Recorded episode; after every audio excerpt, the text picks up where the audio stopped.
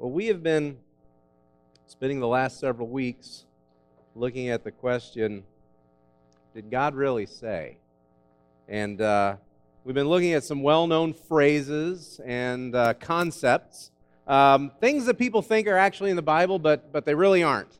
Uh, and people that people have these mindsets that these things are there, but they're not there. We've looked at phrases like charity begins at home uh, which a lot of people quote, a lot of people say that's there. It's, it's not actually in the Bible. Uh, God helps those that themselves. Not only is that not in the Bible, it is pretty much contrary to what the Bible teaches us about who God desires to help. But the one we're going to look at today is actually in the Bible. And I guarantee you, if there's one thing that people know about the Bible, it is that it teaches do not judge. Anytime Christians are commenting on matters of society, anytime Christians are standing opposed to, to something that's happening in society that goes contrary to what we believe, and, and Christians are protesting and standing up for what they believe, you will find people who will respond with the words, I thought the Bible said, do not judge.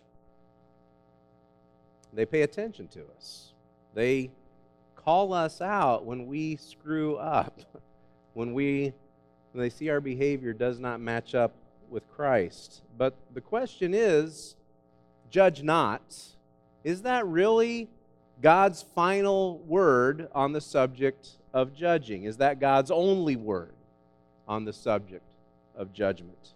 Usually they're quoting Matthew chapter 7, which we're going to look at today. It's on page 812 in those Bibles in the pews. Judge not that you be not judged. That's Matthew chapter 7, verse 1. Judge not that you be not judged. That's pretty clear, right? That's crystal clear. It's, it's very easy to understand, except, except for the rest of the Bible. Last week we looked at 1 Corinthians chapter 5, and in verses 12 and 13, Paul says, For what have I to do with judging outsiders? Is it not those inside the church whom you are to judge? You are to judge those inside the church. And Paul was writing about a situation, an immoral situation that was going on in the church in Corinth, and his instruction to them was to expel the immoral brother, expel the one who was sinning, which calls for judgment. Some of our favorite scriptures. 2 Timothy chapter 4 verse 2 says, "Preach the word, be ready in season and out of season, reprove, rebuke and exhort with complete patience and teaching. Well, if we're going to rebuke people, it's understood that we are going to have to make some kind of a judgment about what we are rebuking them about. We love Galatians chapter 5. My Sunday school class is studying Galatians now, and we love Galatians chapter 5. The fruit of the Spirit love, joy, peace, patience, kindness, goodness, gentleness, faithfulness, and self control. But the fruit of the Spirit stand opposed in Galatians chapter 5 to the acts of the flesh. And there is a very stark judgment to be made between one and another.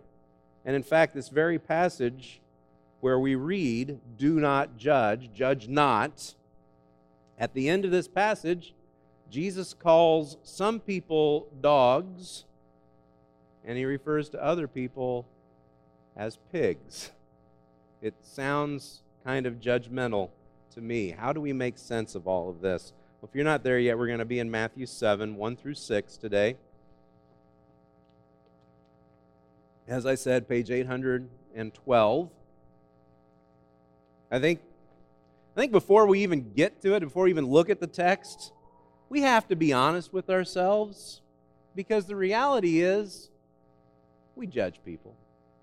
We judge people every day. If I get done preaching in time today, and you go to the buffet, right? You go over to the buffet and you're standing in line behind that one guy that you can't even see around, and he's picking up two desserts. What are you going to think? He doesn't need those. you're going to judge him immediately. And then we watch TV shows. You watch um, Voice.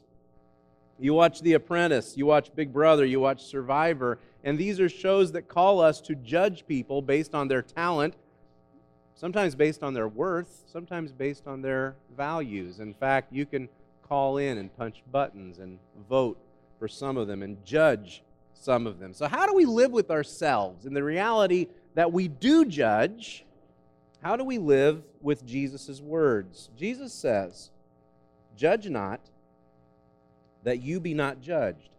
For with the judgment you pronounce, you will be judged. And with the measure you use, it will be measured to you. Why do you see the speck that is in your brother's eye, but do not notice the log that is in your own eye? Or how can you say to your brother, Let me take the speck out of your eye, when there is a log in your own eye? You hypocrite! First take the log out of your own eye, and then you will see clearly to take the speck out of your brother's eye. Do not give to dogs what is holy, and do not throw your pearls before pigs, lest they trample them underfoot and turn to attack you. One of the things I've noticed in reading passages about judging others, one of the things that seems very consistent through the scripture is that those passages that talk about judgment say less about the person being judged and more about the heart of the person who is doing the judging. They say less about the person who is being judged and more about the heart of the person who's judging. Our, our judgmental attitudes say a lot about our heart, they say a lot about our connection to God. And if do not judge was God's last word on the subject, if that was all he wanted us to know, was do not judge, then Jesus would not have continued to speak on the subject for five more verses. And the Apostle Paul would not have written what he did on the subject of judgment. Peter would not have said what he said about judgment. James, Jesus' brother, would not have written what he wrote on the subject of judgment. The other Bible writers wouldn't have written what they wrote. So, what do we really need to know about judgment? And really, what do we need to know about ourselves? So, since we're being honest and we're admitting, yeah, we judge people. We, we do. We judge people. I think there's three questions that we have to ask ourselves before we judge people. First of all, first question Can I live under my own judgment? If I'm going to judge other people, can I live under my own judgment? As I said, when the Bible talks about judgment, it says less about the person being judged and more about the attitude of the person who's doing the judging. And that's, that's where we have to start. We have to start with our attitudes. Because a word like judge is too broad to take in everything, it has to, it has to be defined for us. Verse 1 Judge not, that you be not judged. He can't be talking about law courts, okay? He's not talking about law courts. He's not talking about judges and gavels and going to court and law and order and all that stuff. He's not talking about that. Um, he also cannot be forbidding all judgments of all kinds because we all make judgments. There are moral distinctions that must be made. In fact, the Bible calls us to make moral distinctions, to judge what is a sin and what is not a sin. Over and over again, we have that. What we have to look at is what's happening in ourselves. Where is our heart in judgment? The kind of judgment Jesus is talking about here, it's not just about right and wrong. It's not just about what is a sin and what is not a sin. The kind of judgment that Jesus is forbidding is the kind of judgment that leads to condemnation. It's about condemning someone else with your judgment. It's not just about telling someone what you're doing is wrong, it's about going the next step and saying, What you're doing is wrong, and you are going to hell because you're doing that. Honestly, that's not your call. That's not your call. That's not my call. And when you make it your call, when you make it your call to tell people that they are going to hell, you suddenly have a problem. Because if you have condemned someone else, if that's the kind of judgment that you are using, a kind of judgment where you say, I am going to condemn people, I am going to stand above the law and condemn people with the law, then you've got a problem because someone's going to have to condemn you. Someone is going to have to stand in judgment of you. And that person who stands in judgment of you will have no choice but to use your own judgment to judge by the standard that you yourself have set.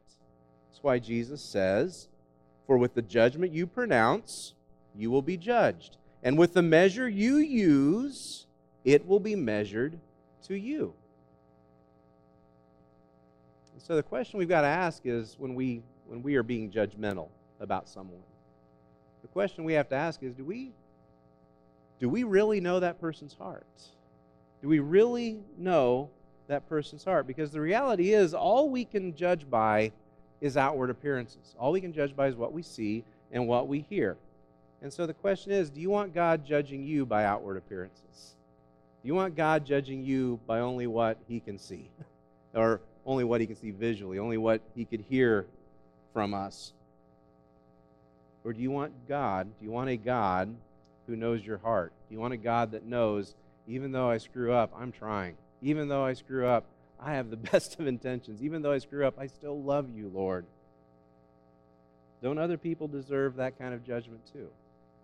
Don't they deserve a God that knows their heart? Paul says in Romans chapter 14, verses 10 through 12, he says, Why do you pass judgment on your brother? Or why do you despise your brother? For we will all stand before the judgment seat of God. For it is written, As I live, says the Lord, every knee shall bow to me, and every tongue shall confess to God. So then, each of us will give an account of himself to God. Did you get that? Each one of us, each of us will give an account of himself to God. Each and every one of us. Not just me, but you and those other people who do things that we don't like. We will all give an account to God. And so, really, the question is do you trust God? Do you trust Him to make a right judgment about that person? Do you trust Him in His ability to judge them and His ability to judge you? If I'm willing to live up to my own standards, if I'm willing to judge by my own standards, then I have to ask myself a second question, and that is what is the goal of my judgment? What's the goal of my judgment. Is it really, is there really concern in my heart about this other person? Is there really concern in my heart about the path that they're on, the direction that they're going, and where that might eventually lead them? Or am I, is it possible that my goal in judging someone else is to make me look better? You know? To make me look like the good guy and make them look like the bad guy? Is my goal in pointing out their faults to try to take people's attention off of my own faults and my own failings. Most of you know that a, a few months ago, uh, Trish went in uh, and got LASIK surgery on her eyes. And uh, she now does not have to have glasses anymore. And as I have known for nearly 30 years, she has beautiful eyes, and now everybody else is noticing that too. Um, I've always said that, and now everybody says, Your wife has pretty eyes. Like, I know. We, we talked about going for the LASIK thing a long time ago. We started this discussion about two years ago when it started becoming more affordable, and we started wondering about it. And we'd gotten ourselves out of debt, and we were like, well, you know, what if we get we stay out of debt and we're able to save up some money? What if we do this LASIK thing? And so we started talking about it and we started searching for places where it could be done. And, and the, the question came up who goes first? We, we can't both go in at the same time for LASIK surgery. Who's going to go first? And completely in humility, um, and out of love for my wife, I said, I want you to experience this first. And it was completely self sacrificial on my part, I assure you. There was not a bit of concern over someone pointing lasers at my eyeballs and trying to make my vision better. And so it was not that I that she's the experiment. You know, it's not that you try it and if you survive, maybe I will go. That was not in my mind at all. Trust me. You imagine the, the process of going in there and they're they're looking at your eyes and they're telling you we're going to shave off part of your cornea with a laser and we're going to correct your vision. Now just imagine that you've gone in for that procedure And just before you have the procedure, just imagine that you meet the doctor and he comes out and he looks like this. Big old pop bottle glasses and and these big pop bottle glasses and he says, "I'm going to point lasers at your face and I'm going to fix your eyes." Would you trust that face? Would you say, "Why haven't you taken your own advice, doctor?" Why haven't you done this? You first, Doc. Why aren't you taking care of your own problems first before you try to fix my problems? Now, translate that into spiritual terms. Translate that into, into spiritual terms. How are people going to see that we mean well? That we want the best for them that we are trying to help if all they see are the glaring inconsistencies in our lives. If all they see are our own failings. Jesus says in verse 3 Why do you see the speck that is in your brother's eye, but you do not notice the log that is in your own eye? Or how can you say to your brother, Let me take that speck out of your eye, when there's a log in your own eye?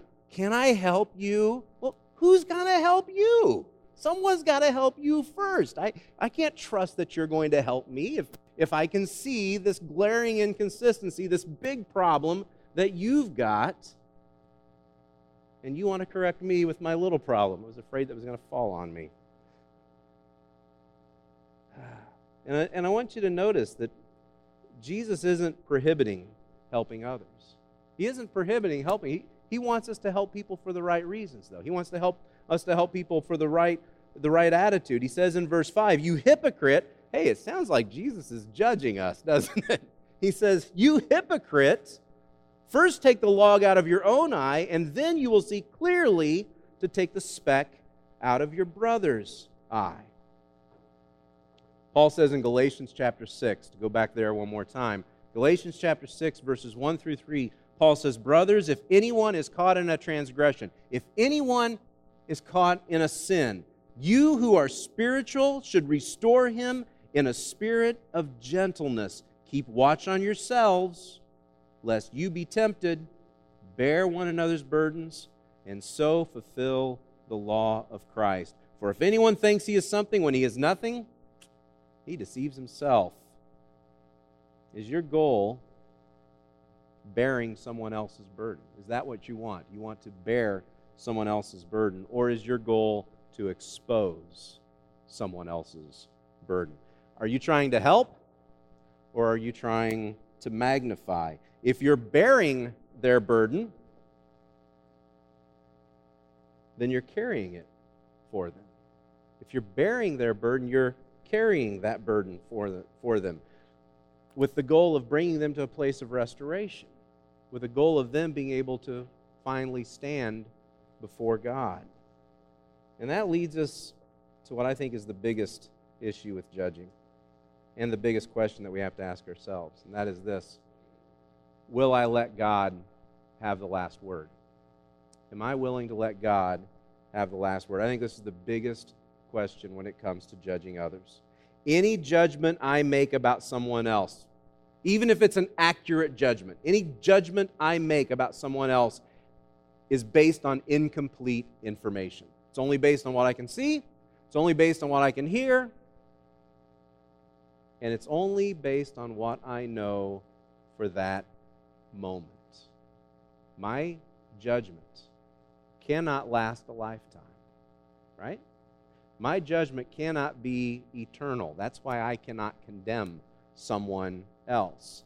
So, will I let God have the last word? Am I willing to let God continue to work in their lives? Am I willing to say that my judgment on someone else is not God's final word? It's not final, it's not condemnation.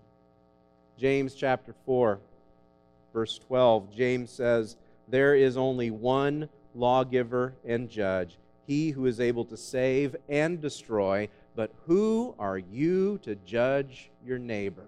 See, you don't qualify as judge. You have no ability, you have no, no ability to hand out the final word on anyone's life, whether that word is destruction or whether that word is salvation. You know what really bugs me? What really bothers me about this? What really bothers me about me? Sometimes I think we are so eager for God to judge someone else. We are so eager for God to judge someone else, someone who has hurt us, someone who has caused us pain, someone who has done harm to us. We are so eager for God to pour out his wrath on that person that we lose sight of his grace.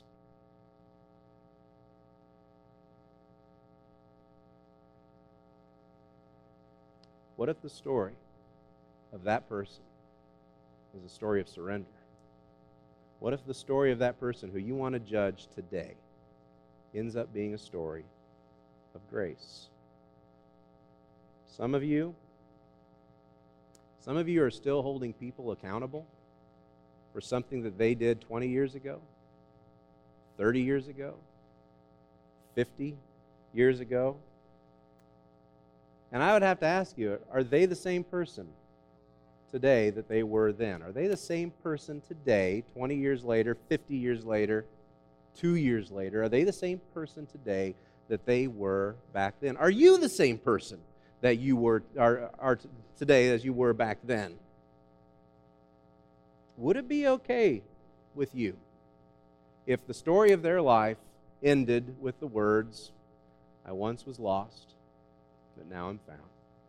I once was blind, but now I see. Would it be okay? Would you allow God to transform your hurt, your very real hurt, into a story of His amazing grace? And see, the truth is, God's judgment, only God's judgment can be final. And the harsh reality is, God's final judgment can be worse than anything that you or I could ever mete out. His final judgment can be so much worse than anything, but it has to be final. It has to be after every attempt at His grace has, has been made, every attempt for His grace to break through into that person. Verse 6 Verse 6 is a very uncomfortable reminder of that reality. Verse 6 says, Do not give to dogs what is holy, and do not throw your pearls before pigs, lest they trample them underfoot and turn to attack you.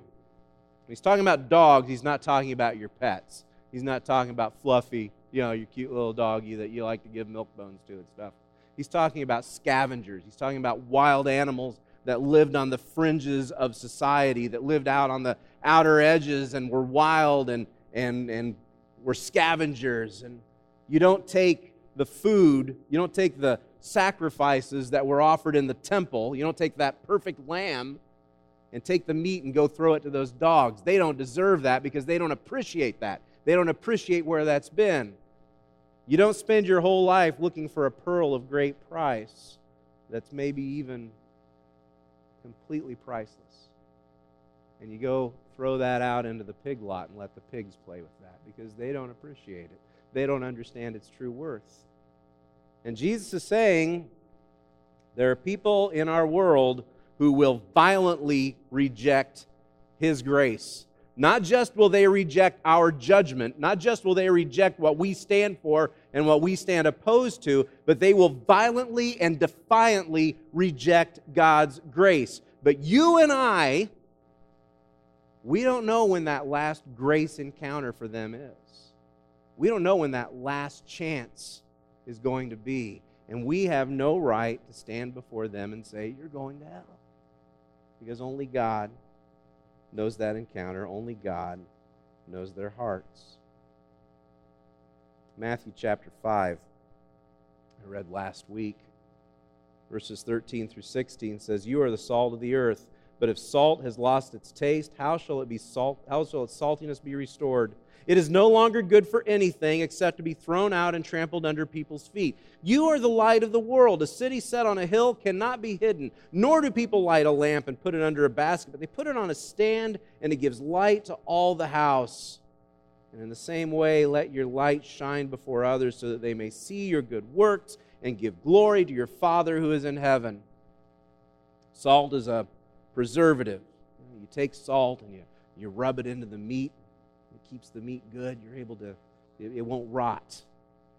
If meat rots, it's not the fault of the meat. That's what meat does. Meat just naturally does that. If meat rots, it's the fault of the salt. The salt hasn't done its job. This world, if this world is rotten, you can't blame the world. That's what the world does. You blame the salt, you blame those who are supposed to be a preserving influence. This world is a dark place, and you've got people in your lives whose lives are consumed with darkness. That's natural. That's who they are. That's where we live. The fault isn't the darkness, the fault is that the light has not shined. The fault is that we haven't stood, we haven't shown them the right way. If we're going to judge others, if we're going to judge others because they don't live up to our standards, then who is going to judge us for not giving them a standard to live up to? Who's going to judge us for not being salt, for not being light? Peter says in 1 Peter chapter 4, verse 17, he says, For the time for ju- it is time for judgment to begin. For it is time for judgment to begin at the household of God. And if it begins with us, then what will be the outcome for those who do not obey? the gospel of God. Jesus said, Judge not, that you be not judged. If we have to judge other people, it's because we have not judged ourselves correctly, because our hearts have not been completely set on the story of His grace. Some of you are holding on to some very old hurts. I know that's true.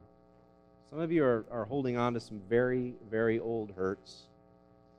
And you hear those words, judge not. And you ask yourself over and over again, how can I not judge? How can I not judge? Because I am hurt, because I have hurt for decades over this. How can I not judge that person? Jesus doesn't want to beat you up. That's not why that verse is in the Bible. That verse isn't the Bible, is not in the Bible to make you feel miserable. It's not there to make you feel like you have to, to beat yourself up constantly. Jesus doesn't want to beat you up. He wants your heart. He wants you. He wants you to fall so in love with His grace that you want nothing less for anyone else. You hear me? He wants you to fall so in love with His grace, with what He has done in your life, that there is no one else that can hurt you so badly that you would want anything less for them. You would want them to know His grace as well. Before we judge anyone, we have to look closely at ourselves. And so it's not about judging, it's about changing our hearts. It's about making our hearts into the kind of hearts that, that are set on grace, that are set on the love of Christ. Today, maybe instead of focusing on that one wrong, that one wrong that has hurt you, has plagued you all your life, maybe instead it's time to focus on your heart and exactly what Christ wants to do. We're going to stand together and sing. If you need us to pray with you, we would love to do that. We would love for you to know His grace and to know the ability that He has to change your heart, just like He's changed so many others. Let's sing.